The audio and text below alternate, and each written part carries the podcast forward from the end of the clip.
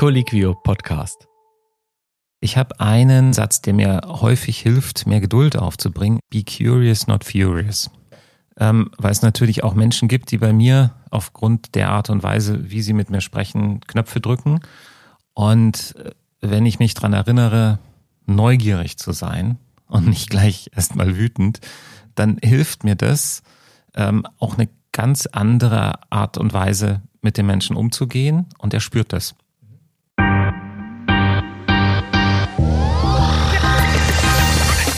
Herzlich willkommen bei der ärztlichen Redepflicht, dem Podcast von Colliquio, Deutschlands größter Plattform für Ärztinnen und Ärzte zum fachlichen Austausch. Ich bin heute wieder remote dabei, mir aber wie immer zugeschaltet, Co-Host und Mitbegründer dieses Podcasts, Dr. Don Felix Krischek. Hallo Don Felix, wie geht's dir? Servus Jan, heute geht es mir ausgezeichnet. Ich komme ausnahmsweise mal nicht aus einer Nachtschicht. Ich habe ausgeschlafen. Mich hat gestern im Schlaf keiner geweckt oder genervt. Äh, das freut mich natürlich sehr für dich. Du bist auf das blühende Leben und ähm, was uns gleich zum Punkt bringt. Schlaf ist ja auch, oder Schlafmangel ist ja auch so ein Thema, das dazu führen kann, dass man mal kognitiv nicht ganz auf der Höhe ist und vielleicht auch nicht immer ganz das ausdrücken kann, ähm, was man vielleicht ausdrücken möchte. Und darum soll es heute so ein bisschen gehen. Thema Kommunikation. Das machen wir ja auch regelmäßig und selbst in unserem total gelassenen Umfeld, wenn wir uns gegenüber sitzen in den Stühlen, ist es mal so, dass wir uns auch mal missverstehen können und irgendwas dazwischen kommen kann. Oder das, was ich sage, bei dir nicht ganz so ankommt, wie es eigentlich ankommen sollte. Und das ist ja gerade in der Medizin ein Riesenthema, denn eins ist, glaube ich, ganz klar, da wirst du mir zustimmen, Medizin ist mitnichten ein Einzelgängerthema, sondern du bist gerade in der Notfallmedizin, aber ich glaube in einem gänzlichen Umfeld, meistens ja im Team unterwegs und wir hatten ja auch schon mal das Thema Sprachbarrieren hier. Würdest du dem so zustimmen? Absolut. Wir hatten tatsächlich schon zwei Themen, die meiner Meinung nach da ziemlich gut Overlap äh, liefern. Einmal die Sprachbarrieren äh, und zum anderen hatten wir natürlich auch die Fehlermanagement-Folge, die auch groß äh, die Kommunikation aufspannt. Es ist also quasi der rote Faden in diesem Podcast. Du hast es gerade richtig gesagt, schon zwei Folgen dazu. Wer die noch nicht gehört hat, unbedingt mal nachhören. Äh, ihr findet sie in dem Podcast-Katalog hier auch dazu. Aber das Thema Kommunikation ist eben so immens wichtig, weil man kann gar nicht ohne. Ich glaube, ah, jetzt äh, lege ich mich in die Nesseln. Es gibt auf jeden Fall den schlauen Spruch, man kann nicht nicht kommunizieren. Ich weiß gerade gar nicht mehr genau, von wem der ist. Das könnt ihr jetzt parallel dazu mal googeln.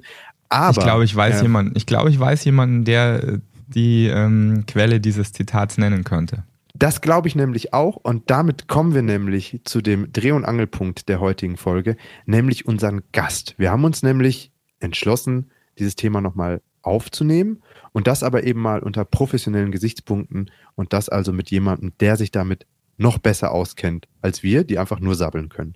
Und damit äh, übergebe ich nochmal an dich, Don Felix. Es gebührt wie immer dir, unseren Gast heute dann einmal vorzustellen, ähm, bevor der dann selbst ein paar Worte zu sich sagt. Ja, erstmal, hi, lieber Marc. Schön, dass du da bist. Ähm, ich glaube, ich fände es am besten, wenn du dich selber kurz vorstellst.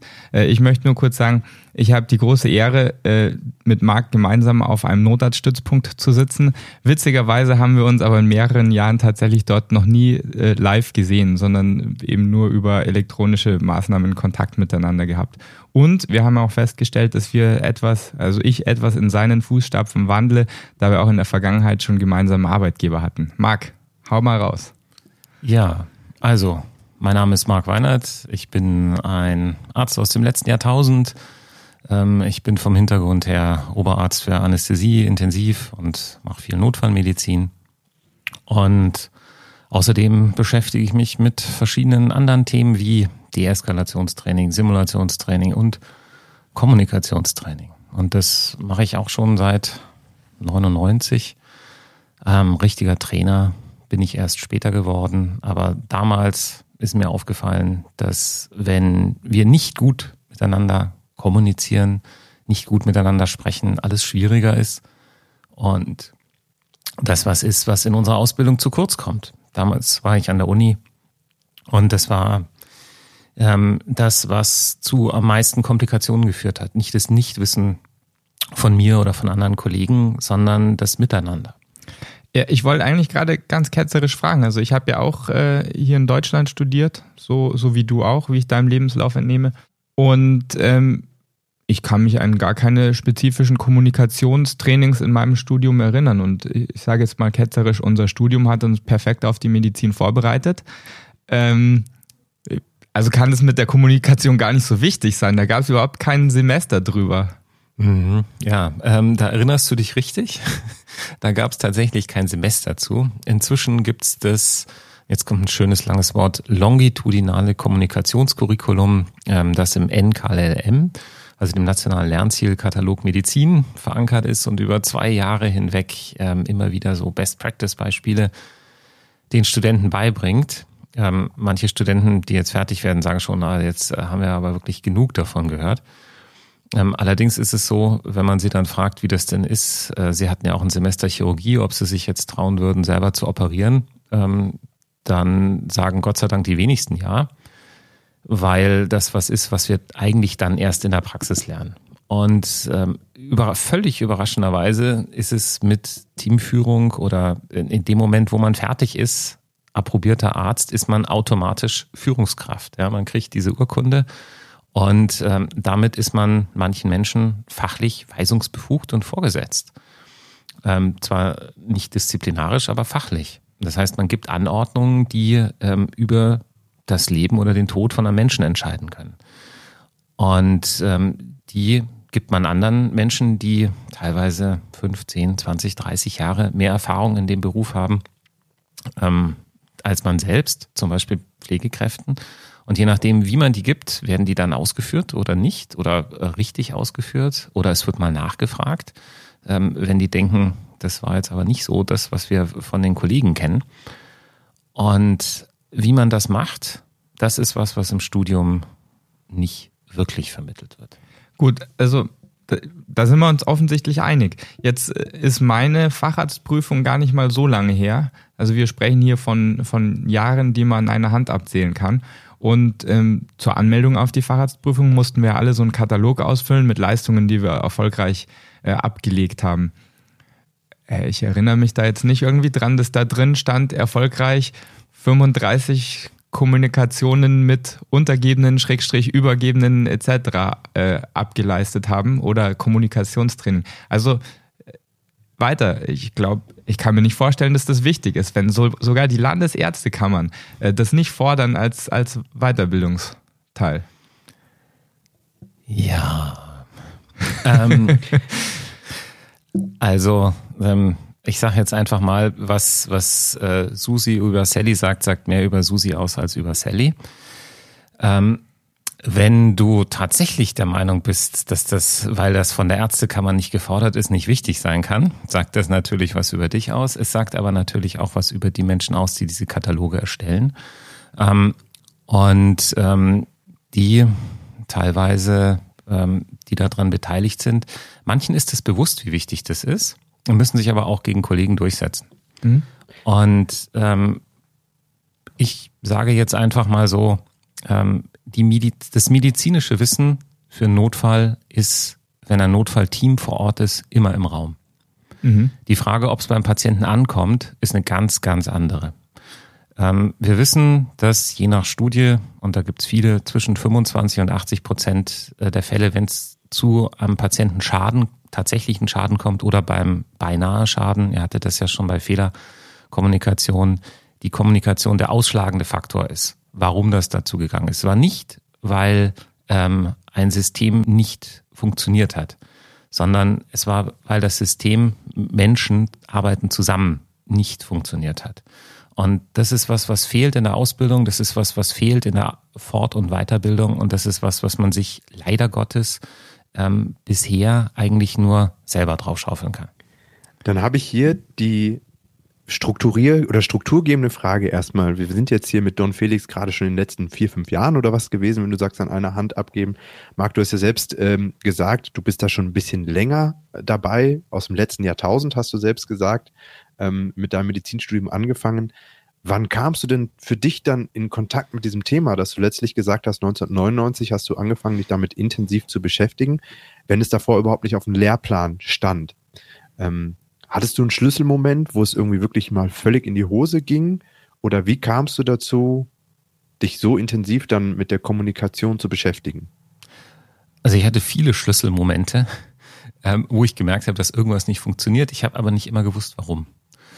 Und ähm, das Entscheidende war, ähm, dass man damals sowas wie Debriefings oder Nachbesprechungen von schwierigen oder auch guten Situationen ähm, eigentlich nicht gehabt hat. Die Frühbesprechung morgens ähm, war so, dass wenn da keiner ähm, dekapitiert von der Nachtdienstmannschaft rausging, dann hat der, der das morgens übernommen hat, irgendwas falsch gemacht. Das war so die ähm, Art und Weise, wie man Frühbesprechungen gemacht hat. Man hat gesucht, ob man jetzt irgendjemanden äh, den Kopf runterhauen kann, weil er irgendwas falsch gemacht hat. Und das hat natürlich nicht dazu geführt, dass man über Fehler gesprochen hat und äh, dass man dann die anderen auch äh, sinnvoll daraus was lernen konnte. Und das Wichtigste, was man da gelernt hat, ist, wie man gut mit dem Finger auf jemand anders zeigt. Dabei immer vergessen, dass da ja drei Finger auf einen selbst zeigen.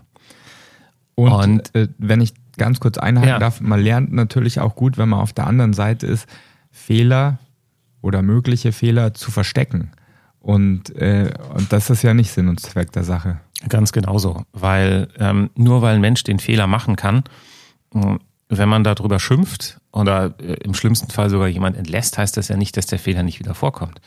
Ähm, sondern man muss daran arbeiten, dass das System, in dem dieser Mensch den Fehler gemacht hat, so geändert wird, dass das unwahrscheinlicher wird, dass man den nochmal machen kann.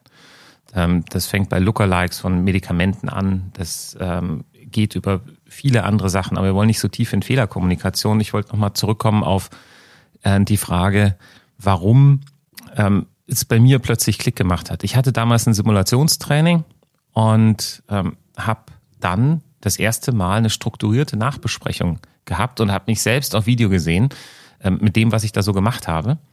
Und was medizinisch, wie gesagt, für meinen Ausbildungsstand damals, ich weiß gar nicht, bin ich ein Millennium-Doktor, wenn ich 20 Jahre?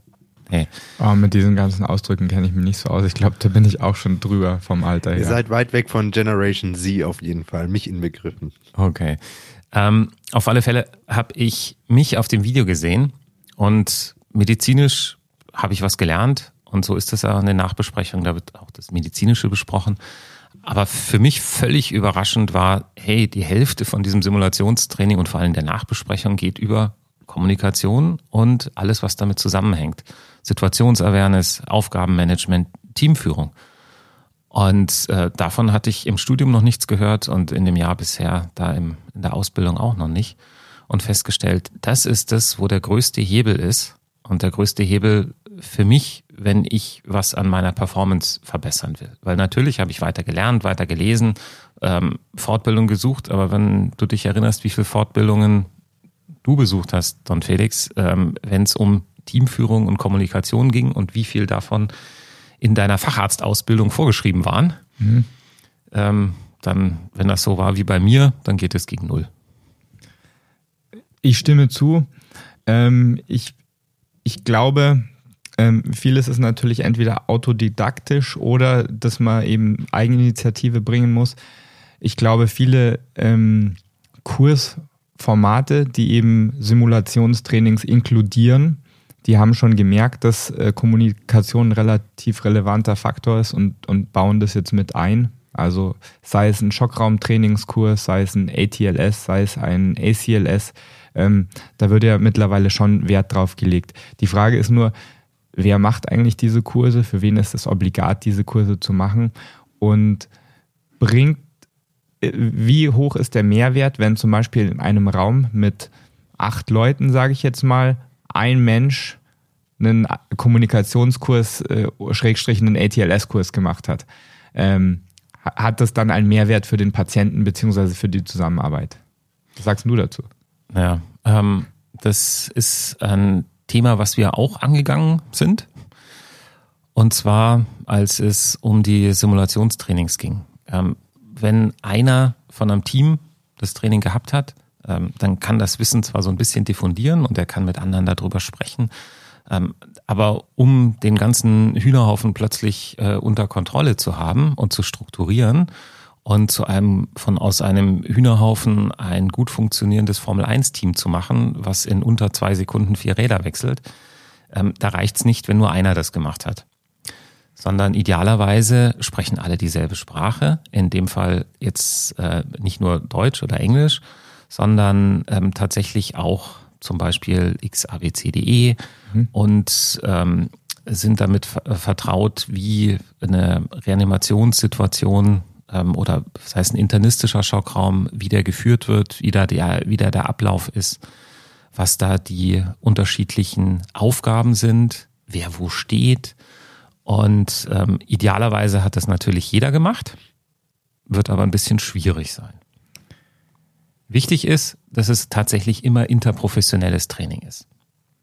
Interprofessionelles und interdisziplinäres Training würde ich dem hinzufügen. Ja, genau. Jetzt muss ich kurz als Laie davor fragen. Interdisziplinär ist klar. Äh, interprofessionell. interprofessionell. Da muss mir nochmal helfen. Ähm, ist tatsächlich, als ich das Wort das erste Mal gehört habe, ging es mir genauso.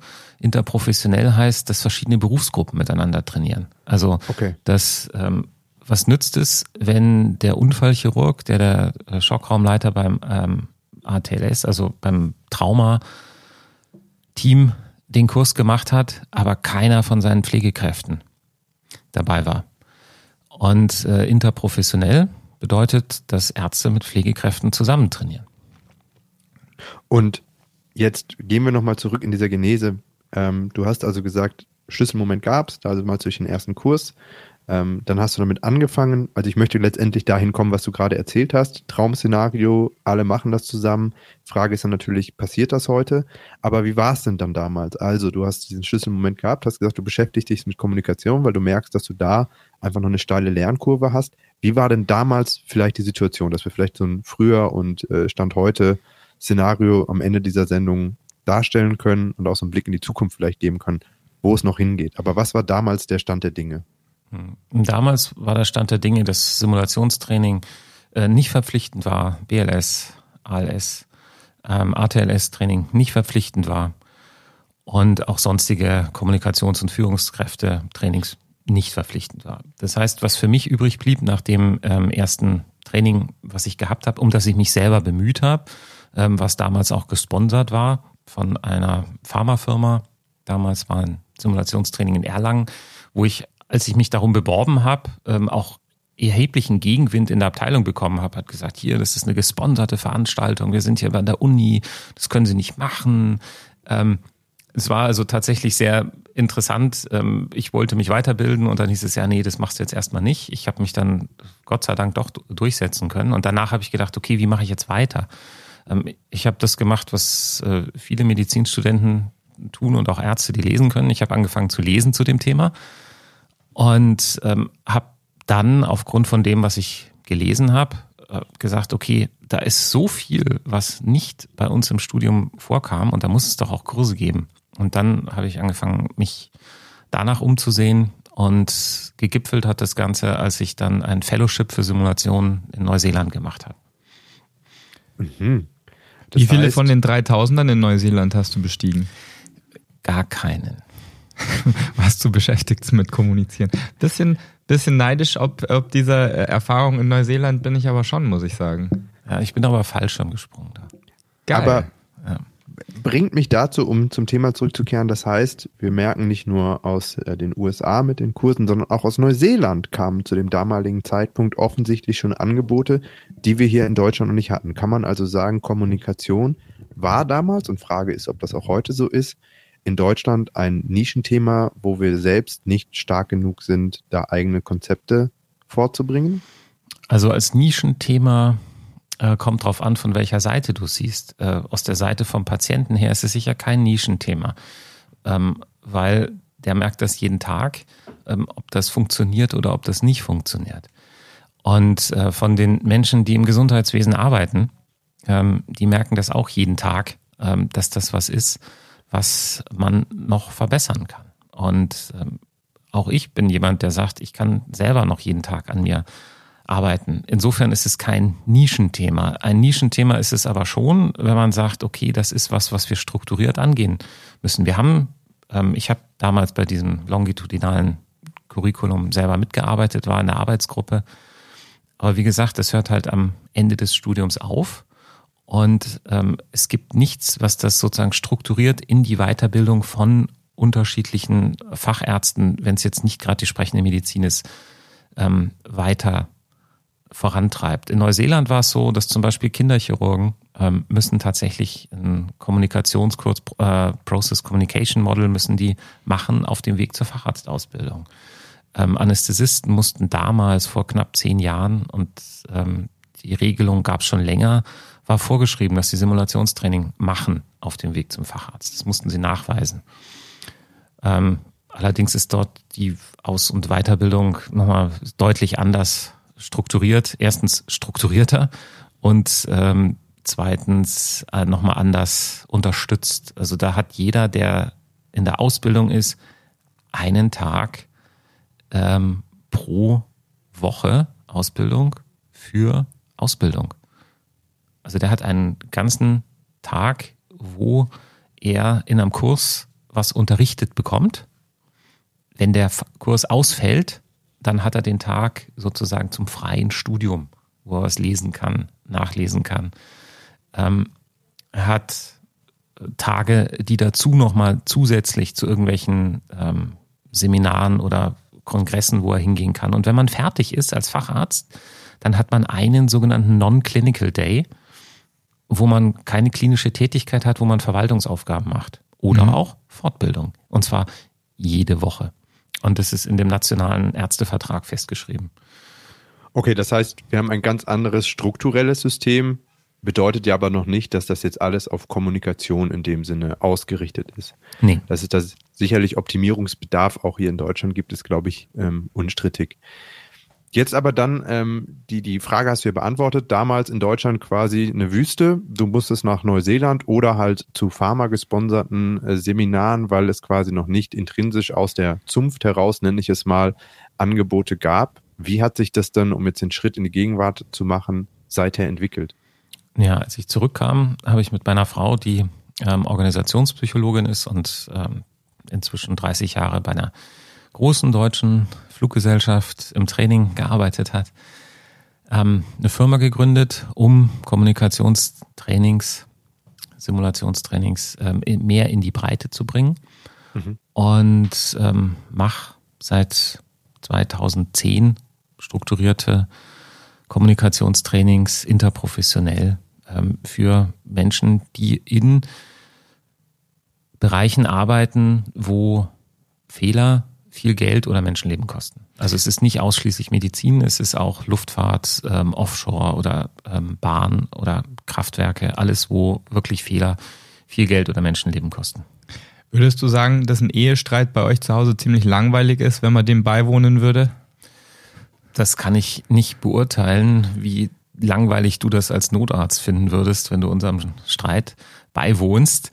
Ähm, es ist tatsächlich so, dass nichts fliegt, aber es ist natürlich auch so, dass wir uns weiterhin streiten, ähm, dass wir aber tatsächlich ganz andere Möglichkeiten haben, darüber zu sprechen oder wie wir miteinander sprechen und auch, ähm, um das ein bisschen abzukürzen, zu sagen, ich wäre sicher nicht mehr verheiratet, äh, wenn ich das nicht alles gemacht hätte. Also äh, ich, ich habe das jetzt natürlich so ein bisschen flapsig rausgesagt, aber habt ihr das tatsächlich manchmal, also man streitet natürlich auch, wir streiten auch bei uns in der Ehe, ähm, dass ihr danach entweder sagt so, okay, äh, offensichtlich hat unser Training uns gerade durch diesen Streit durchgeholfen oder, oder andersrum, also nächstes Mal könnten wir von dieser Technik auch selber Gebrauch machen. Hm. Dieser oder jener Technik. Also es ist tatsächlich so, dass wir danach nochmal drüber reden. Mhm. Das ist ähm, eine Sache, die wir halt beide haben. Sozusagen das ist ein Debriefing mhm. ähm, vom Konflikt und Konflikte ähm, sind per se erstmal nichts Schlechtes, weil sie sind äh, immer da. Ähm, es ist, wird nie so sein, dass äh, Menschen oder zwei Menschen oder Teams keine Konflikte haben. Entscheidend ist, wie man damit umgeht. Also man hat unterschiedliche Vorstellungen zu verschiedenen Dingen und da gibt's Reibung und dann ist die Frage, wie geht man damit um? Und idealerweise ist es so, dass dann zwei Menschen miteinander um eine Lösung ringen mhm. und ähm, idealerweise zu einer positiven Lösung kommen. Also dass sie sozusagen zusammen das Problem angehen. Und ähm, das ist was, was es nicht nur in Beziehungen gibt, sondern auch natürlich jeden Tag in der Arbeit. Mit äh, Kollegen von anderen Fachgebieten, mit Kollegen aus dem eigenen Fachgebiet, äh, mit Vorgesetzten, mit Nachgeordneten.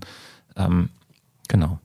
Also ohne, ohne dass, dass du dich jetzt sozusagen obsolet machst, wir haben uns jetzt ähm, also du hast mich überzeugt. Kommunikation ist doch was Wichtiges. Äh, trotz, Super. Trotz, dass ich das weder in meinem Studium noch in meiner Facharztausbildung irgendwie dezidiert be beigebracht bekommen habe. Haben wir denn irgendwelche Tipps? Können wir vielleicht so ein paar äh, Real-Life-Szenarios durchsprechen, ähm, wo junge, beginnende Mediziner und Medizinerinnen sich vielleicht mal dran orientieren können?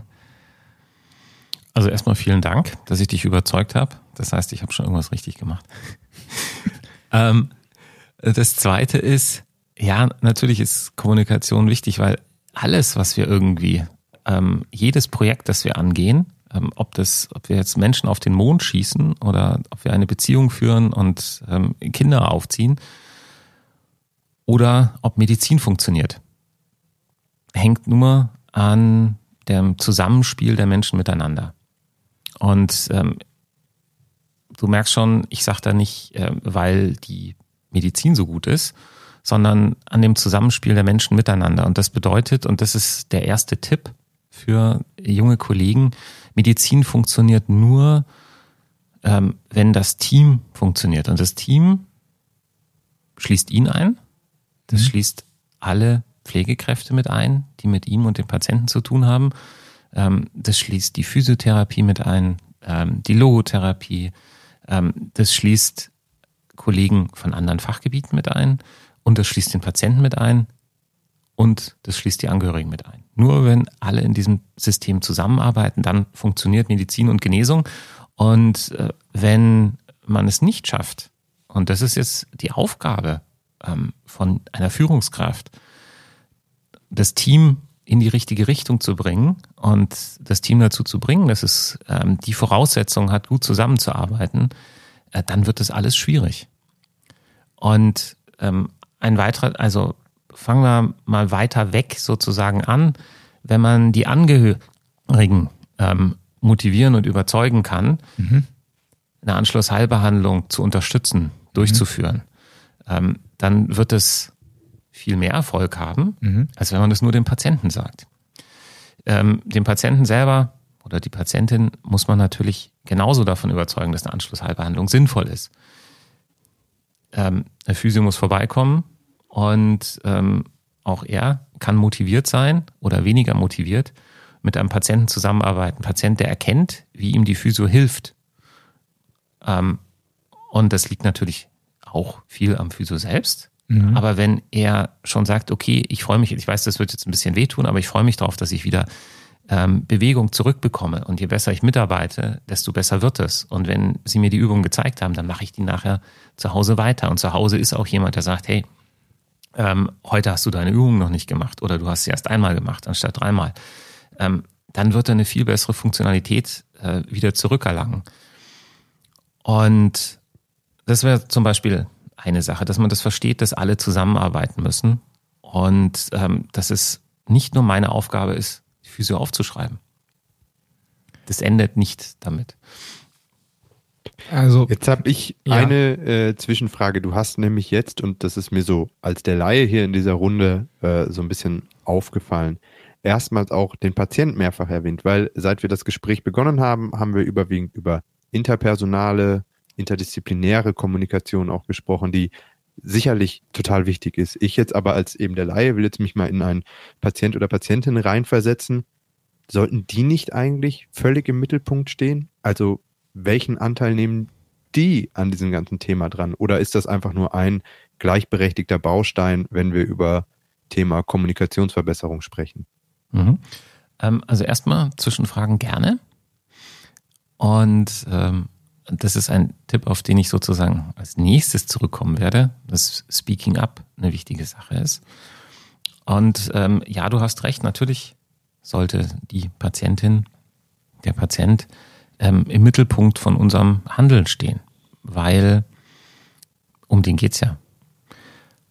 Und wenn ich erzähle, dass ich Kommunikation in der Medizin unterrichte, mache, lehre, Seminare gebe, dann ist das Erste, was ich meistens höre, ist, ja, da kann ich dir auch eine Geschichte zu erzählen.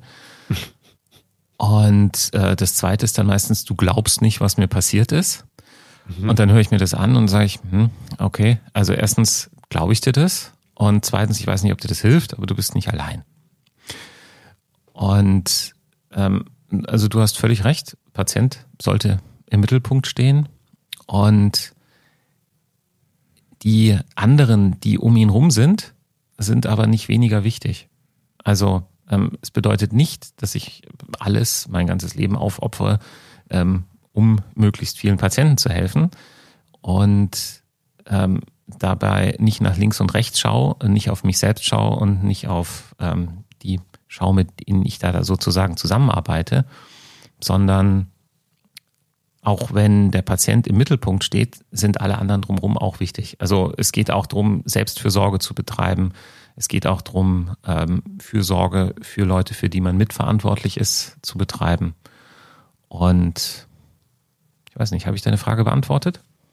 Ich, ich äh, möchte da noch ganz kurz einhaken. Also ich, ich sehe das ähnlich, aber vielleicht noch mit einer ganz kleinen anderen Perspektive, um deine Frage zu beantworten, Jan. Also der, der Patient steht sicherlich natürlich im Mittelpunkt, weil ohne den Patienten wären wir letztendlich alle nicht da in unserer Funktion.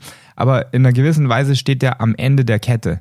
Und was ich damit meine ist, ähm, der Patient, der ist in einer für ihn außergewöhnlichen Situation da, ähm, die er vielleicht in seinem Leben nur einmal oder wenige Male erlebt. Und das heißt, dem Patienten, dem gebührt es, der hat das Recht, vielleicht schlecht zu kommunizieren oder gar nicht zu kommunizieren. Alle anderen, die da sind, die sind mehr oder weniger freiwillig da und mehr, mehr oder weniger als Profis da. Und das heißt, äh, wir haben nicht das Recht, schlecht zu kommunizieren, sondern wir, wir müssen eben das Gegenteil betreiben. Also wir müssen äh, untereinander eine adäquate Kommunikation betreiben, aber auch mit einem gegebenenfalls schlecht kommunizierenden Patienten. Und das mhm. sind oder übrigens, gar nicht. Oder gar nicht. Und das sind tatsächlich nicht so wenige, äh, trotzdem adäquat kommunizieren können.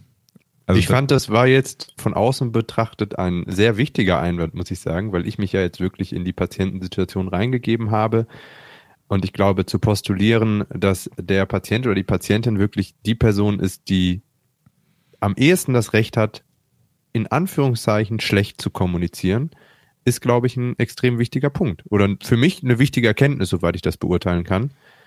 Markus, war das auch für dich irgendwie was? Würdest du dem überhaupt zustimmen, was Don Felix da gerade gesagt hat?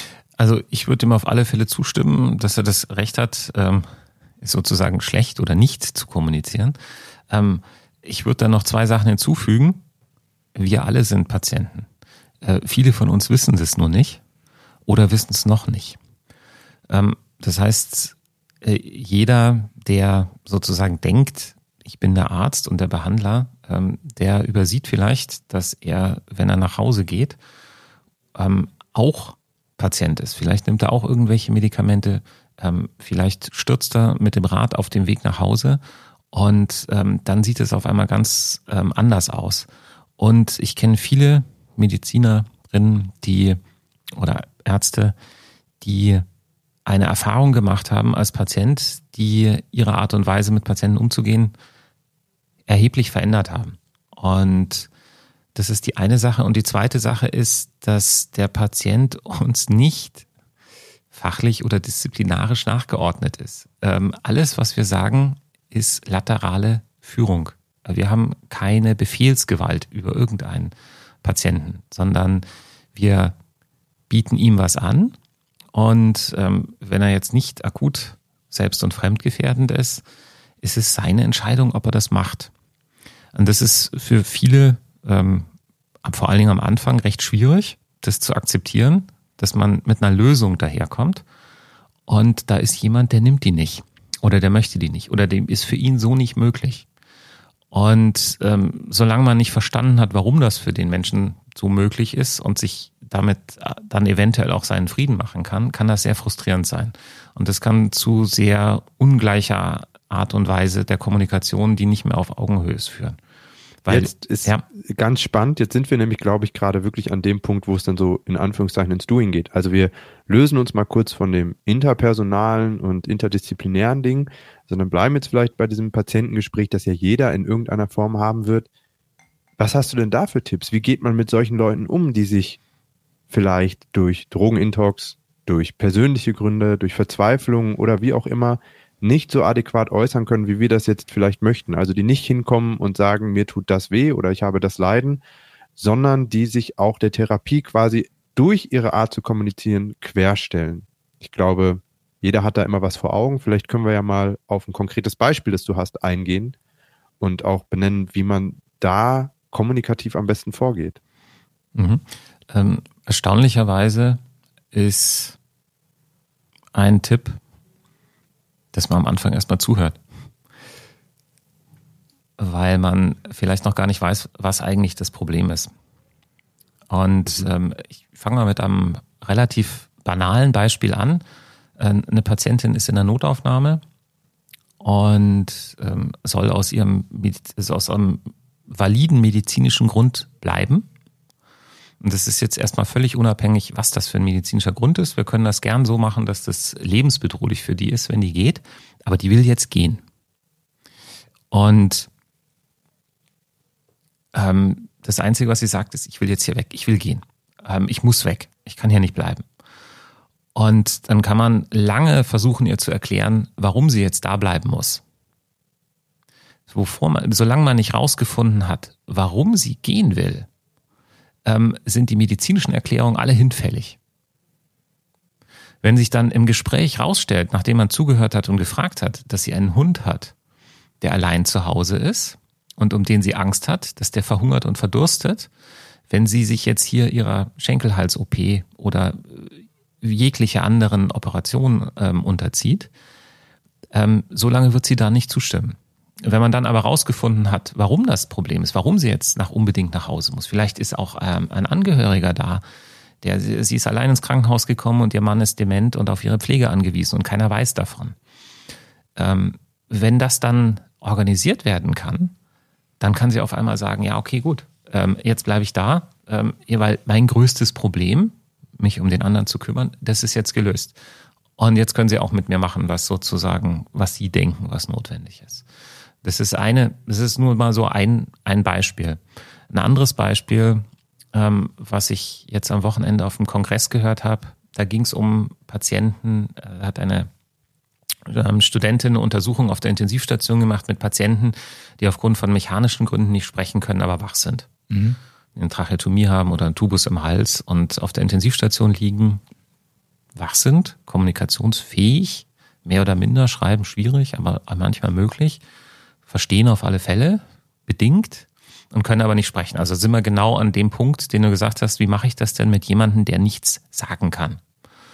Und ähm, auch da ist es erstaunlich, wie viel man mit ein bisschen Geduld rausfinden kann. Und da ging's, ähm, sie erzählte dann ein Beispiel von einer älteren Dame, der die Pflegekraft sagte, ähm, heute Nachmittag kommt ihre Familie zu Besuch.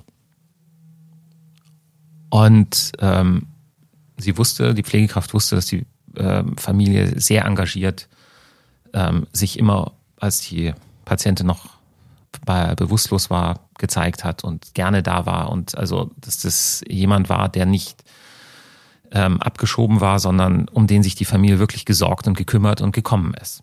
Und jetzt war sie wach und sie hat gedacht, die Patientin freut sich. Und ähm, das Gegenteil ist passiert. Sie ist fürchterlich agitiert geworden, hat angefangen, ähm, wurde fast aggressiv und die Pflegekraft konnte sich überhaupt nicht erklären, was jetzt das Problem ist, weil sie ja wusste, die Familie sorgt sich sehr um sie und sie wurde aber, es, es war so stark, ähm, dass sie die Patientin wieder sedieren mussten, weil sie so agitiert war. Und ähm, als sie dann wieder so ein bisschen zu sich gekommen ist, ähm, war die Pflegekraft gerade dabei und hat der Patientin im Nachbarbett die Haare gekämmt. Und dann konnte die Patientin ihr deuten, dass sie das auch möchte, dass sie ihr die Haare kämmt. Und dann kam raus, dass das größte Problem war nicht, dass sie da auf der Intensivstation liegt mit dem Tubus im Hals, sondern wie sie ihre Familie sieht. Sie hatte große Angst und war deshalb so aufgeregt, dass sie sie ungepflegt sehen könnte. Da kommt man von sich aus erstmal selber nicht drauf oder ich sage mal, ich wäre jetzt da nicht drauf gekommen. Das, das, das wäre jetzt für mich nicht das Schlimmste, wenn meine Familie mich unrasiert und ungepflegt sieht. Passiert bei mir täglich eigentlich. Ja. Ähm, und aber das war das sozusagen das größte Problem. Und ähm, das ist auch möglich, das rauszufinden, wenn man nonverbal Kommunikation probiert, versucht und ähm, dann auch erfolgreich anwendet, wenn man empathisch genug war und sich da äh, auch drum kümmern konnte. Ich glaube, das war ein super wertvoller Tipp oder glaube ich eine Grundlinie für jegliche Kommunikation. Das kann man sicherlich auch auf Teamkolleginnen, egal ob jetzt über- oder untergeordnet, mitnehmen. Natürlich in stressigen Situationen ist es schwierig, aber diese Empathie zu entwickeln und die Motivation zu verstehen, warum jemand was vielleicht sagt, das ist dann ja auch übertragbar auf andere Personen. Wenn jetzt vielleicht äh, eine andere Person im gleichen OP rumflaumt, dann vielleicht nicht, weil man sie persönlich beleidigt hat, sondern vielleicht einfach einen schlechten Tag hatte. Ich glaube, also das Thema Empathie können wir uns als Grundregel mitnehmen. Jetzt komme ich aber trotzdem nochmal in diese Patientenrolle. Mhm. Ich habe jetzt ähm, vernommen, klar, du musst mir sozusagen auch zuhören, du musst es anhören, du musst verstehen, was ich sage. Und ich muss überhaupt nichts. Aber also du, du solltest, sagen wir es so, oder das, das ist ein Tipp jetzt vielleicht für gewisse Situationen. Mich würde jetzt aber ja, interessieren, sorry, wenn ich dich da jetzt so ein bisschen überfahre. Ja, ich sag ähm, nur noch mal was. Ich muss, ähm, ich muss tatsächlich ähm, die Dinge, die ich selber will. Und ähm, schön ist es, wenn ich das möchte, aber das ist auch für mich eine Entscheidung. Also das ist jetzt auch noch mal ein Tipp an junge Kollegen. Es ist bei jeder Interaktion ist es eine Entscheidung. Es ist auch, äh, wenn ich mit dir hier sitze oder wenn ich mit meiner Frau streite oder nicht. Das ist immer eine persönliche Entscheidung. Und ähm, die muss man mir zugestehen. Und je besser es mir geht, desto besser kann ich mich dafür entscheiden. Und ähm, desto besser können dann die anderen das auch. Bitte. Wichtiger Punkt, weil ich glaube, das ist, glaube ich, schon auch zusammenfassend äh, relevant. Kann ich mich auf ein Gespräch einlassen und möchte ich das? Total. Ähm, im Zweifel, vielleicht muss ich das aber dann doch in gewissen Situationen, wenn ich da mhm. beruflich einfach in der Situation, ähm, in die Situation reingeworfen werde. Ähm, zumindest wenn ich das erfolgreich lösen möchte. Ja. Jetzt ist aber, also sagen wir so, das war jetzt so der, der Teil, wo du zugehört hast, quasi rezipiert hast und dir das angehört hast, die, die, die Situation. Mich würde aber interessieren, was hast du vielleicht auch noch für einen Tipp, wenn es dann in die Kommunikation geht? Konkretes Beispiel, ich persönlich lieg beim Arzt auf der Matte, hatte mir die Schulter gebrochen oder verletzt, sagen wir es so. Mhm. Und äh, ein Arzt steht mit seiner ähm, Kollegin dort und sinnieren über das Röntgenbild, das sie dort sehen. Und ich höre nur so ein paar Fachbegriffe, die über interpersonal hinausgehen. Das heißt, ich sitze da als Laie, gar kein Plan und habe nur das Gefühl, oh wei, oh wei, macht ja was mit mir. Und war gleichzeitig so im Zwiespalt, als ich mir diese Situation so bewusst gemacht habe in Vorbereitung auf dieses Gespräch, fand ich das jetzt gut, dass sie offen und ehrlich vor mir kommunizieren. Hm, wäre es mir lieber gewesen, wenn sie einfach verschwunden wären und ich dann quasi alleine zurückgeblieben wäre. Bis zu welchem Grad ist es dann auch möglich? Da wirst du jetzt wahrscheinlich sagen, das kommt immer auch auf die Situation drauf an und wie ich mich darauf einlasse. Aber bis zu welchem Grad ist es sinnvoll, auch die medizinischen Fachtermini zu nutzen? Ähm, in welchem Rahmen sollte ich wirklich jeden Behandlungsschritt erklären und in welchem nicht? Also wie kommuniziere ich in Anwesenheit des Patienten oder der Patientin wäre jetzt meine konkrete Frage an dich. Mhm. Ähm, ich würde sagen, das waren fast drei Fragen auf einmal. Das geht doch nicht. Das, dafür bin ich bekannt hier in dem Podcast. Das ist eine Schwäche von mir zu meiner Kommunikation. Äh, kann ich mir als Hausaufgabe immer nur wieder mitnehmen. Ja, ist alles gut. Ich beantworte einfach nur die, auf, zu der ich Lust habe. Sehr gut. Ähm, das führe ich jetzt auch so ein, Jan. Ab jetzt mache ich es genauso. Also, ähm, und du hast natürlich völlig recht, wenn du sagst, das kommt immer drauf an. Und ähm, aber was meine ich damit? Also da sind jetzt, ich versuche mal auf alles einzugehen, was ich mir jetzt ähm, gemerkt habe. Das erste ist, da standen zwei, die haben drüber gesprochen. Haben die miteinander gesprochen oder haben die mit dir gesprochen? Die haben miteinander gesprochen. Mhm. Und ich fühlte mich dann so ein bisschen so als Beilage sozusagen oder wie so ein Ausstellungsexponat. Im Sinne des Wortes, als Beilage. Ja. Genau. Also ich glaube, das kennt man auch von Visiten oder so, ne? Wenn dann, mhm. dann äh, zehn Leute da ins Zimmer reinkommen und äh, Patient oder Patientin liegt dort und äh, es wird viel erzählt und wenn es gut läuft, wird immer gesagt, ja, ist ja alles gut gegangen bei Ihnen. Mhm, genau, so ist es. Die Visite ist eigentlich für die, für die Ärzte, die da sind und nicht für den Patienten. Gell? Und nachher kommt die Pflegekraft und äh, darf das dann alles nochmal übersetzen. Ja. Im besten Fall. Ja, oder, oder du, du lachst, aber das ist, also das ist, das ist Standard. Der, der weiße Wurm, wie ich das nenne, ähm, Chefarzt, Oberarzt, Assistentarzt, Piotler, Formulant läuft da durch Und äh, danach kommt die Pflegekraft und sammelt äh, eventuell die Scherben auf oder erklärt einfach mal, was sozusagen, was da jetzt gerade passiert ist, beziehungsweise was die gesagt haben. Und ähm, es gibt eine Webseite, die heißt Was hab ich?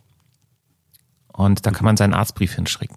Und da arbeiten Medizinstudenten und übersetzen das in Alltagsdeutsch. Und wenn da Bilder oder Fachbegriffe da sind, dann suchen die auch die Bilder raus. Also wenn da steht, äh, Klavikula ist da und da gebrochen, dann gibt's da ein Foto, das Klavikula ist Schlüsselbein und das ist da gebrochen und da ist jetzt eine Platte drauf.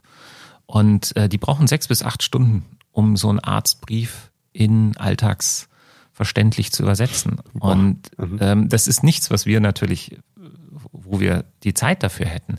Aber wofür die Zeit, äh, wofür wir die Zeit haben, ist tatsächlich in einer Sprache zu sprechen, in der einen der andere versteht. Und das weiß man aber erst, wenn man ihn gefragt hat. Wie läuft es? Ähm, idealerweise fragt man, was, was verstehen Sie? Was ist Ihr Eindruck? Ähm, wie ist Ihre Situation? Wie es Ihnen geht? Und dann ist der andere gefragt zu sagen, ja, ich, ähm, vielleicht sparst du dir zu sagen, ich liege jetzt hier und meine Schulter tut weh, aber du sagst, ja, ich habe den Eindruck, da ist was kaputt und Sie haben da ein Röntgenbild gemacht und jetzt ähm, sprechen Sie darüber. Und dann kann er sagen, ja, es stimmt. Ähm, also Sie haben Glück, ist nicht gebrochen und wir können Ihnen hier zeigen, da ist aber was gerissen wahrscheinlich und das bedeutet für Sie. Und dann kann man aber nochmal fragen, was haben Sie jetzt davon verstanden? Und dann kannst du verstanden sagen, ja gut, ich habe verstanden, ich kann jetzt erstmal acht Wochen sicher nicht Schlagzeug spielen. Ähm, und dann sagt er ja richtig. Und oder auch nicht. Er sagt, nee, acht Wochen, ha, Sie haben ja Glück, zwei Jahre, bis Sie wieder so sind, wie Sie vorher waren. Ähm, also die Sache ist, man muss, man weiß nicht, was der andere weiß. Man kann es nur rausfinden, indem man ihn fragt. Und ein, ein Lieblingsbeispiel, was ich schon, schon oft erzählt habe, aber was an der Drast, ähm, an der Art und Weise, wie drastisch das ist, nichts verloren hat, ist, als ich auf einer Intensivstation einer ähm, Angehörigen alten Dame erklärt habe, wie schlecht es ihrem Mann geht. Und versucht habe, versucht, in dem Fall war versucht, bringt eigentlich immer schon das Scheitern mit, ja, äh, ihr zu erklären, dass das eine künstliche Niere ist und dass das ein Beatmungsgerät ist und dass es Medikamente gibt, die den Kreislauf unterstützen und meiner Meinung nach einfache Worte, die das alles klar machen, wie schlecht es ihr Mann geht. ein Kollege von mir geht vorbei und sagt, Frau Meier, Ihr Mann hängt immer noch am Tropf und sie schaut ihn entsetzt fast an und sagt, was so schlecht. Ähm, und dann wurde mir klar, okay, gut, auch wenn ich denke, das sind einfache Worte, dann mhm. bedeutet das gar nichts. Und es wäre so viel einfacher gewesen, sie zu fragen, was verstehen Sie, wie es Ihrem Mann geht? Und dann hätte sie das sagen müssen. Und auch wenn man selber was formuliert, wenn man selber sagt, wie es einem geht, dann kommen manchmal auch Erkenntnisse, die man jemanden nicht erzwingen kann. Aber wenn man es selber ausspricht, dann hilft es oft dabei, auch Dinge zu erkennen oder zu verstehen. Und nachdem sie was gesagt hätte, dann hätte ich, hätte ich gewusst, wo ich anfangen muss. Und dann hätte ich nicht angefangen mit künstlicher Niere, sondern dann hätte ich angefangen mit, es ist sehr wahrscheinlich, dass ihr Mann stirbt hier auf der Station. Und ähm, was dann danach kommt, äh, kreislaufunterstützende Medikamente, ist dann völlig irrelevant. Also ich ich bringe mal ein Thema äh, rein, das, das total unbeliebt ist, also auch bei mir selber, und das ist äh, die Ök Ökonomisierung des Gesundheitswesens. Wieso ist doch total wichtig? Wichtig, okay. Ähm, Spaß machen, andere Frage. Aber äh, eine Sache, wieso wir Ärzte und Ärztinnen, ich nehme mich jetzt nicht primär mal aus, äh, das Zepter in der Gesprächsführung in die Hand nehmen ist, glaube ich, weil wir Angst haben, dass wir sonst von einem, äh, einer Flut an Gespräch überfahren werden, die uns Zeit nimmt. Mhm. Aber das, das Szenario, was du schilderst, das ist ja eigentlich sehr äh, eindrucksvoll, dass man sich wahrscheinlich deutlich Zeit sparen hätte können. Also du hättest dir sehr viele von deinen Ausführungen sparen können, also ökonomischer arbeiten können letztendlich, wenn du diese Technik gleich angewendet hättest. Sehe ich das richtig? Ähm, ich könnte jetzt einfach Ja sagen und dann hätten wir auch Zeit gespart. Nice. Ähm, und ja, du siehst es richtig. Und ja, ähm, je besser man sich auf den anderen einstellen und einschwingen kann, desto schneller geht's letztendlich. Aber nicht nur schneller, sondern auch ähm, effizienter und effektiver. Und dafür gibt's tatsächlich sogar Studien. Die habe ich auch schon mal gehört. Aber ähm, erzähl. Also eine Sache, äh, die zum Beispiel auch wieder ein, ein Beispiel für äh, Kollegen ist Closed Loop Kommunikation. Mhm. Closed Loop, du weißt natürlich, was das ist, ist, wenn wir zum Beispiel eine Dosierung ansagen und der, der die Dosis geben soll, das dann wiederholt. Und dann sagen wir richtig. Also es sind drei Schritte.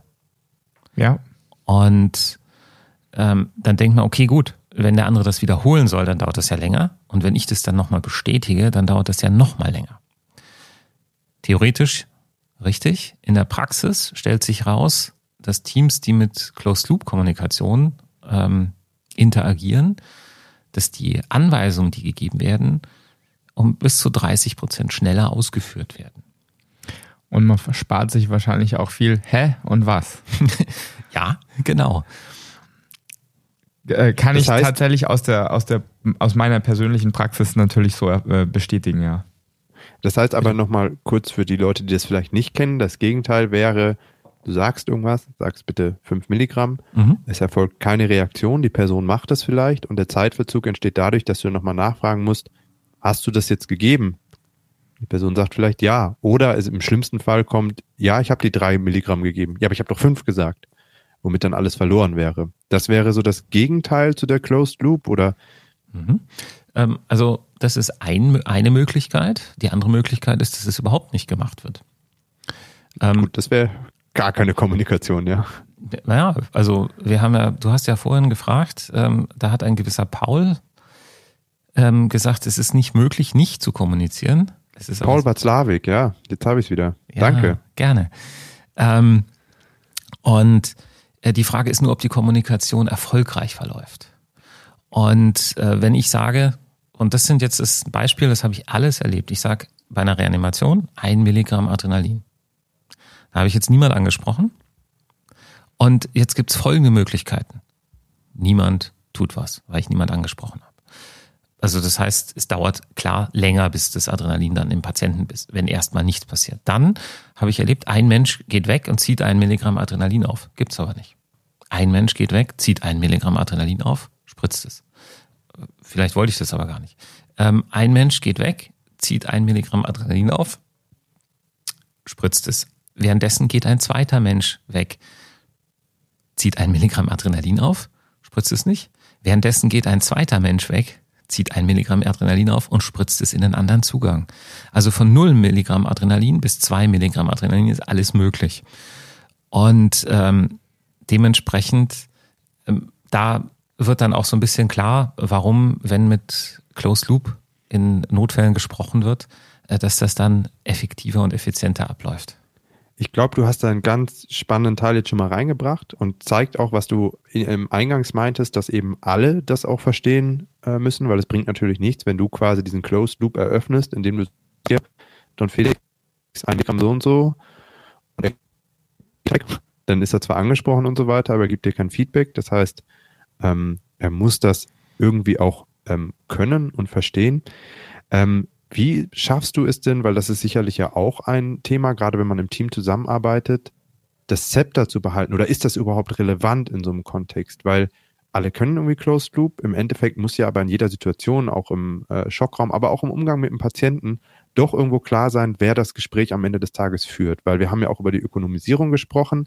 Wir haben jetzt ein Beispiel genannt, wieso es dadurch auch deutlich einfacher und fehlerfreier ablaufen kann. Nichtsdestotrotz gibt es ja durchaus auch Szenarien. Du fragst jemand, warum wollen sie jetzt beispielsweise das Krankenhaus verlassen? Wo die Leute dann anfangen bei Adam und Eva. Ach, wissen Sie, vor 30 Jahren habe ich doch meinen ersten Hund und jetzt habe ich den zweiten und den dritten und so weiter.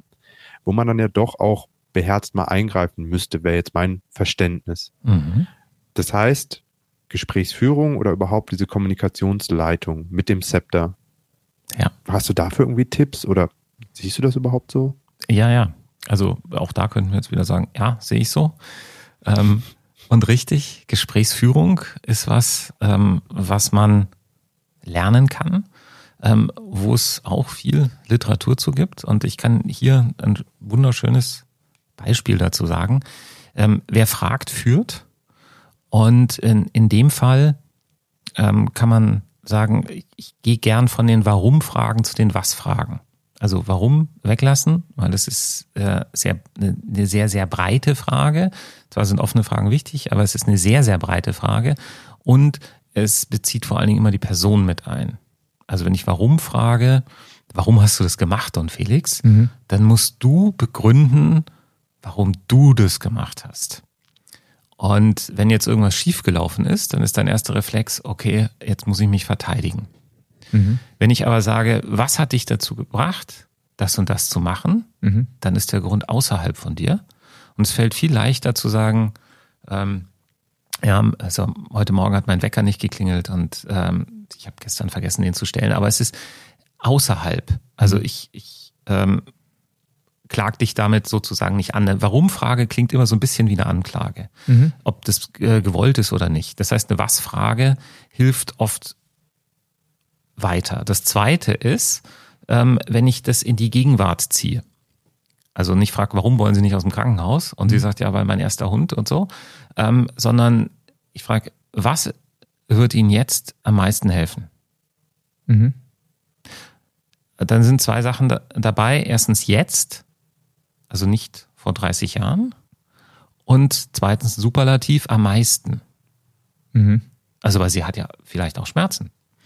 Ähm, und außerdem müsste sie vielleicht auch nochmal auf die Toilette. Aber das sind nicht die entscheidenden Dinge. Das am meisten ist, dass sich nicht um den Hund gekümmert würde. Mhm. Und wenn ich nicht viel Zeit habe, dann kann ich sozusagen mit so einer Frage, was würde Ihnen jetzt am meisten helfen? Ähm, das Ganze einerseits ins Präsens holen und, und zweitens das, was das Entscheidendste ist. Also auch wenn wir in einer Hausarztpraxis sind und der Patient kommt rein und der hat diesen Termin, auf den hat er ähm, drei Monate gewartet und er hat sieben verschiedene Beschwerden. Und äh, da gibt's aber eine, die ist die wichtigste. Mit der fängt er aber wahrscheinlich nicht an. Mhm. Und wenn ich nur sieben Minuten habe, dann reichen die nicht für die sieben Beschwerden. Und ähm, das weiß er vielleicht, äh, das weiß er vielleicht auch, er fängt aber trotzdem mit was anderem an. Und wenn man da fragt, okay, äh, was ist das, also was ist der Hauptgrund, weshalb Sie heute hier sind? Nicht, warum sind Sie heute hier? Weil dann kann man das relativ breit aus. Frage beantwortet? Äh, mit dem Umgang mit dem Patienten auf jeden Fall. Aber es blieb ja noch aus, so das Thema im Team dann auch. Mhm. Also nehmen wir nochmal den Schockraum oder nehmen wir irgendwie bei der Visite, wie ah, auch immer, genau. viele Leute. Ja dort sozusagen das zu steuern, weil ich glaube, du kannst nicht sagen, ähm, was ist denn jetzt die richtige Alternative zum Adrenalin oder was wäre die richtige Menge zu dosieren? Ähm, mhm. Das wäre dir deine Autorität eher untergraben und diese Fragen in diesem Closed-Loop-Setting wären ja da jetzt nicht passend. Ich glaube, das, das, ist ja auch ganz offensichtlich das, das, was du meintest. Das ist ganz spannend. Das ist ein ganz spannender Punkt, wo du sagst, wenn ich eine Frage stelle als Teamleader, dass das meine Autorität untergräbt. Na, das habe ich ja so auch nicht gesagt zum Thema Kommunikation oder zumindest nicht so gemeint. Ich denke bloß, in dem Setting sind wahrscheinlich Fragen gerade die, die falsche Methodik, wenn es dann einfach gewisse Vorgaben braucht. Und wie machst du quasi mhm. deutlich, hey, jetzt bin ich hier quasi der Chef, der ich jetzt gerade ansagt, was gemacht wird. Weil solche Leute braucht es ja unstrittig in gewissen Situationen auch. Mhm. Ähm, da könnte man jetzt einen großen Blumenstrauß an Interaktionsstilen aufmachen. Ich gehe mal ganz konkret darauf ein, dass du sagst, es braucht doch eigentlich, ich frag, ob ich das so richtig verstanden habe, in einer Notfallsituation einen, der einen Hut auf hat und der ansagt. Habe ich das so verstanden? Wäre meine, mein Verständnis, ja. Mhm. Ähm, und richtig, es braucht in der Notfallsituation einen, der einen Hut auf hat und der die Führung übernimmt. Das muss aber nicht der sein, der alles ansagt, sondern idealerweise macht er nämlich gar nichts. Der steht am Fußende vom Bett und alle sprechen zwar ihn an, damit er alle Informationen hat, es ist aber nicht notwendig, dass er jede Aufgabe verteilt ist es auch nicht notwendig, ähm, dass er ähm, zu allem sozusagen zu jedem was sagt. Ähm, wenn zum Beispiel der Atemweg gesichert werden muss und da ist jemand dabei, der das kann, der kann das selbstständig durchführen. mit einer, Assist, äh, mit einer, mit einer Assistenz. Und der, der am Fußende muss nicht sagen, Don Felix, jetzt schiebt da den Tubus rein, sondern man sagt am Anfang, klärt man sozusagen das Team, sagt Don Felix, du machst den Atemweg und dann sagt er, okay, gut, ich nehme mir einen, der äh, mir Intubation vorbereitet. Und dann ist da sozusagen im Team ein Mini-Team, was sich sozusagen darum kümmert. Und dann braucht er noch einen zweiten ähm, für die Medikamente. Und dann läuft sozusagen die größere Teammaschinerie ab. Und es gibt ein Team, was sich um Atemweg kümmert, es gibt einen anderen, der einen Fast macht, ähm, es gibt jemand, der das Röntgen anmeldet, es gibt jemand, der Blut abnimmt und das schon mal wegschickt. Und das muss nicht alles der Teamleader ansagen. Ähm, es gibt aber natürlich Situationen, wo er klar sagen muss, jetzt ist der Zeitpunkt, ähm, wo wir sagen, wir haben jetzt keine Zeit mehr fürs CT, wir fahren jetzt sofort in den OP. Ähm, dann ist er der, der direktiv ansagt. Es kann aber auch der Zeitpunkt sein, wo man sagt, okay, gut, wir haben hier einen kritisch kranken Patienten, ähm, wir haben ähm, verschiedene Differentialdiagnosen ausgeschlossen. Es sind aber sicher nicht alle in dem mentalen Modell vom Teamleader drin. Das heißt, er wiederholt das nochmal und sagt, wir haben das und das und das und das haben wir ausgeschlossen. Hat noch jemand eine Idee, was es sonst sein könnte? Das heißt, da ist es ganz wichtig, dass er das sozusagen aufmacht und dass auch jeder sagen kann, ähm, was sozusagen ihm jetzt so ähm, ihm durch den Kopf kommt. Und es kann ja sein, dass der Formulant, der ihn reingibt, also der mit, mit dabei war, der sagt, übrigens beim Aufschneiden ist dieses Medical Alert Bracelet mit runtergefallen. Mhm. Da steht drauf, er ist allergisch auf. Ähm, was er sich niemals trauen würde, wenn der Teamleader wie ein König da steht und jedem Anweisungen gibt. Aber genau das ist der Punkt, in dem ich nochmal reingehen möchte. Also äh, ergibt total Sinn, was du da sagst. Aber wir kennen ja vielleicht auch die Situation, dass es dann jemanden gibt und äh, da wird jetzt gesagt, hier bitte intubier den Patienten und jetzt hast du da aber jemanden stehen, der möchte aber irgendwie, sorry, jetzt komme ich mit so meinem Halbwissen an, einfach nur erstmal einen Güdeltubus da reinschieben. Mhm. Dann sagst du, nee, ich möchte intubieren und dann gibt es ja durchaus auch Personen, die dann aber sagen, nee, aber, also sich vielleicht in eine Diskussion einfallen lassen, ne? Und ganz klar, was ich mal gelehrt habe, der, der, der laut sagt, ich bin hier der Chef, ist der mit der wenigsten oder der geringsten Autorität. Ähm, genauso wenig, wenn du dann anfangen würdest zu brüllen, ähm, glaube ich, in keiner Weise zielführend für die weitere Behandlung. Aber ich denke, du kannst äh, diese Situation irgendwo bestimmt nachvollziehen oder vielleicht auch schon mal so erlebt. Mhm. Ähm, das heißt, was ist da vielleicht ein Tipp für dich, wie du da die Hoheit behältst? Wie du auch, du hast es das direktive Ansagen äh, genannt, mhm. wie du das quasi durchsetzt, gibt es da vielleicht ein konkretes Tool? Weil da denke ich jetzt wieder vielleicht an die ZuhörerInnen, die ähm, gerade frisch gestartet sind, die dann aber in dieser Führungsautomatik ähm, auch drin sind, die vielleicht aber auch die Herausforderung haben, da gerade ganz offensichtlich relativ frisch von der Uni zu sein und sich dann auch mal gegen erfahrene Personen durchsetzen müssen, die als Pflegefachkraft den Job vielleicht schon seit 10, 20 Jahren machen die vielleicht auch ein valides Anliegen haben, aber die sie trotzdem dann in einer gewissen Situation überstimmen müssen, weil sie einfach sagen, sie tragen die Verantwortung und sie möchten jetzt, dass das so oder so gemacht wird. Mhm. Also ganz wichtig finde ich den Punkt, den du angesprochen hast, ähm, mit der Lautstärke. Ähm, was man sagt, sollte so laut sein, dass der andere es verstehen kann.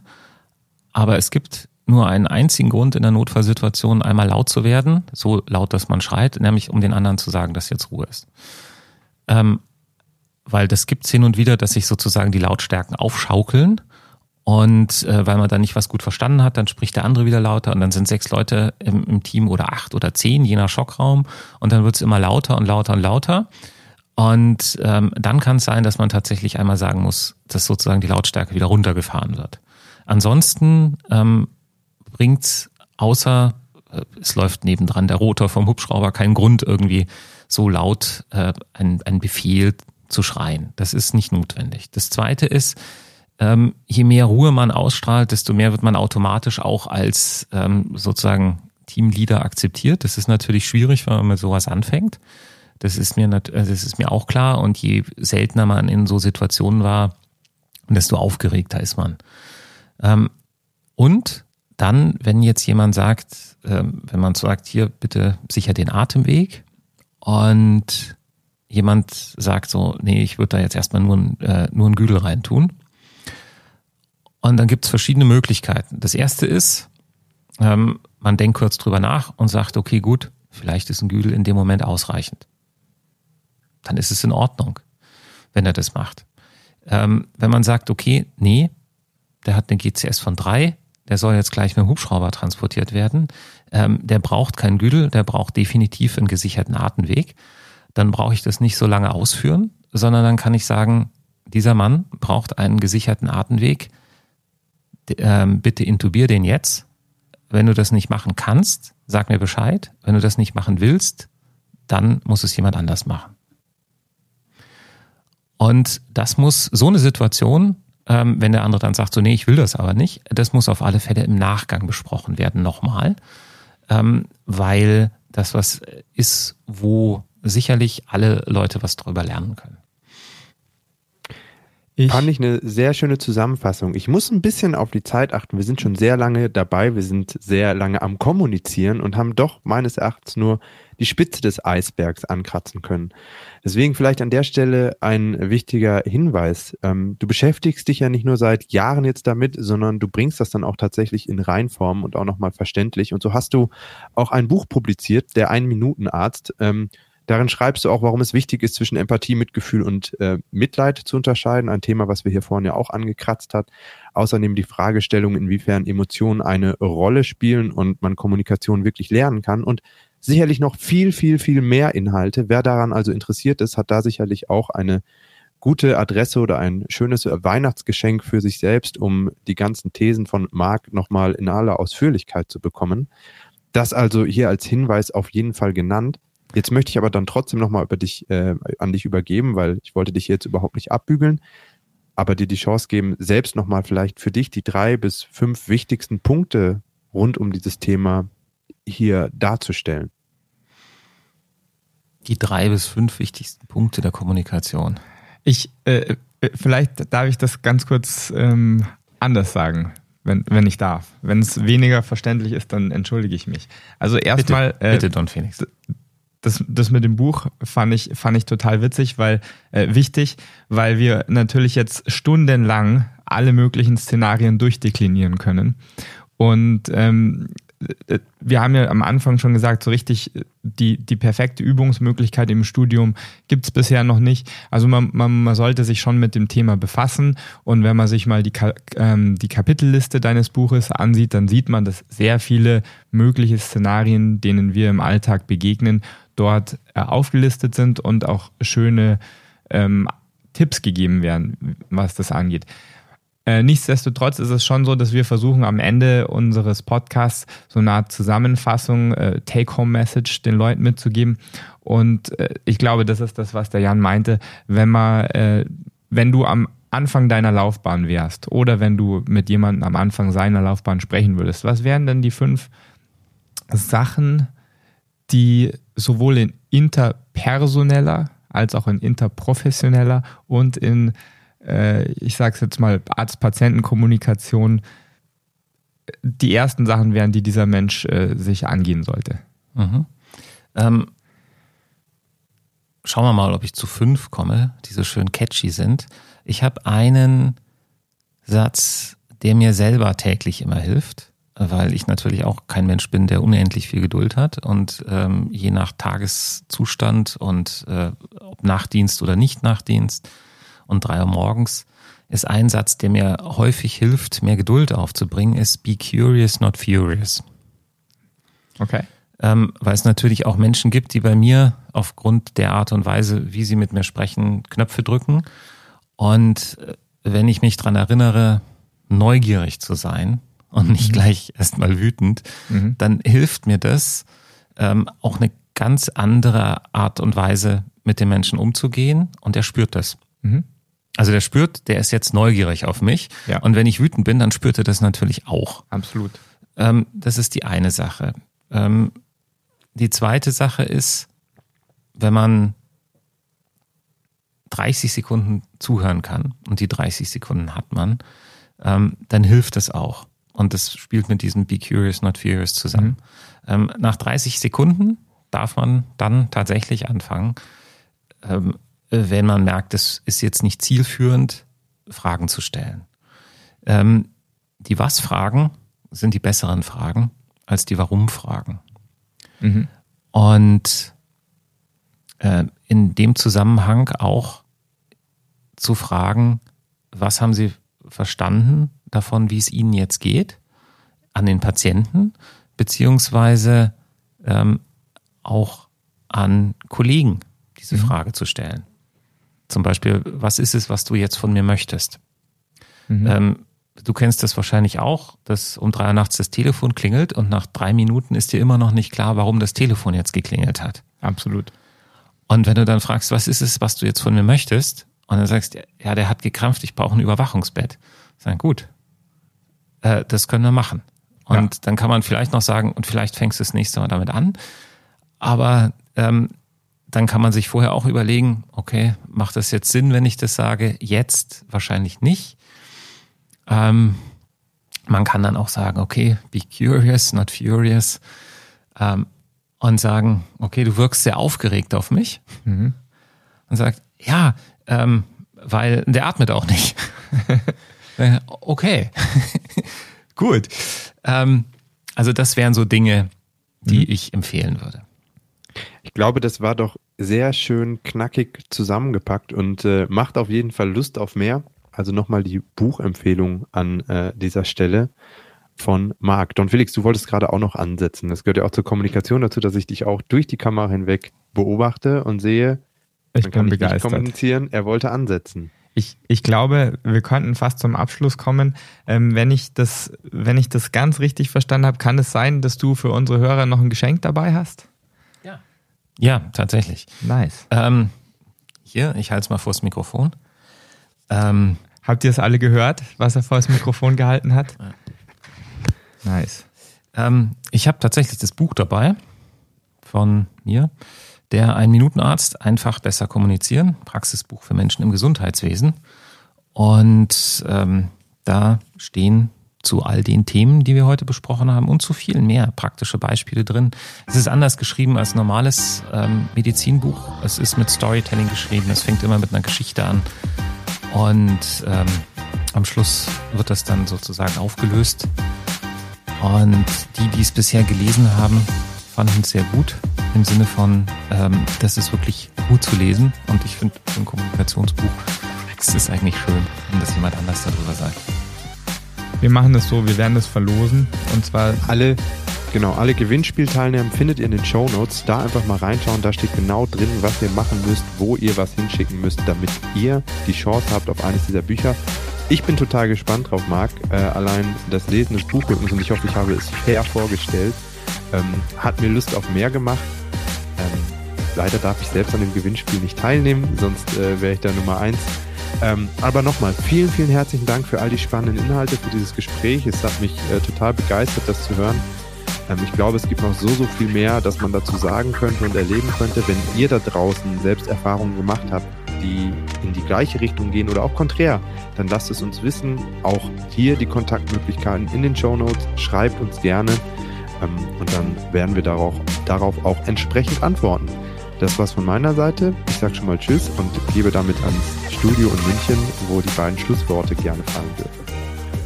Ich glaube, ich habe kein Schlusswort. Ich sage einfach Servus Jan, Jan und danke vielmals Marc, dass du da warst. Das war wirklich eine, eine Ehre. Vielen Dank, Jan. Vielen Dank, Don Felix. Es hat mir sehr viel Spaß gemacht und ich war sehr gern da. Vielen Dank.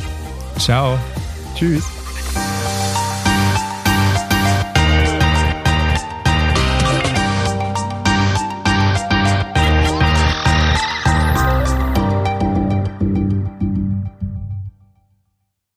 Der Podcast Ärztliche Redepflicht ist ein unabhängiges Formformat für Ärztinnen und Ärzte sowie Medizinstudierende im Auftrag von Colliquio, dem größten deutschsprachigen Ärztenetzwerk. Die Inhalte sind frei von Interessenskonflikten.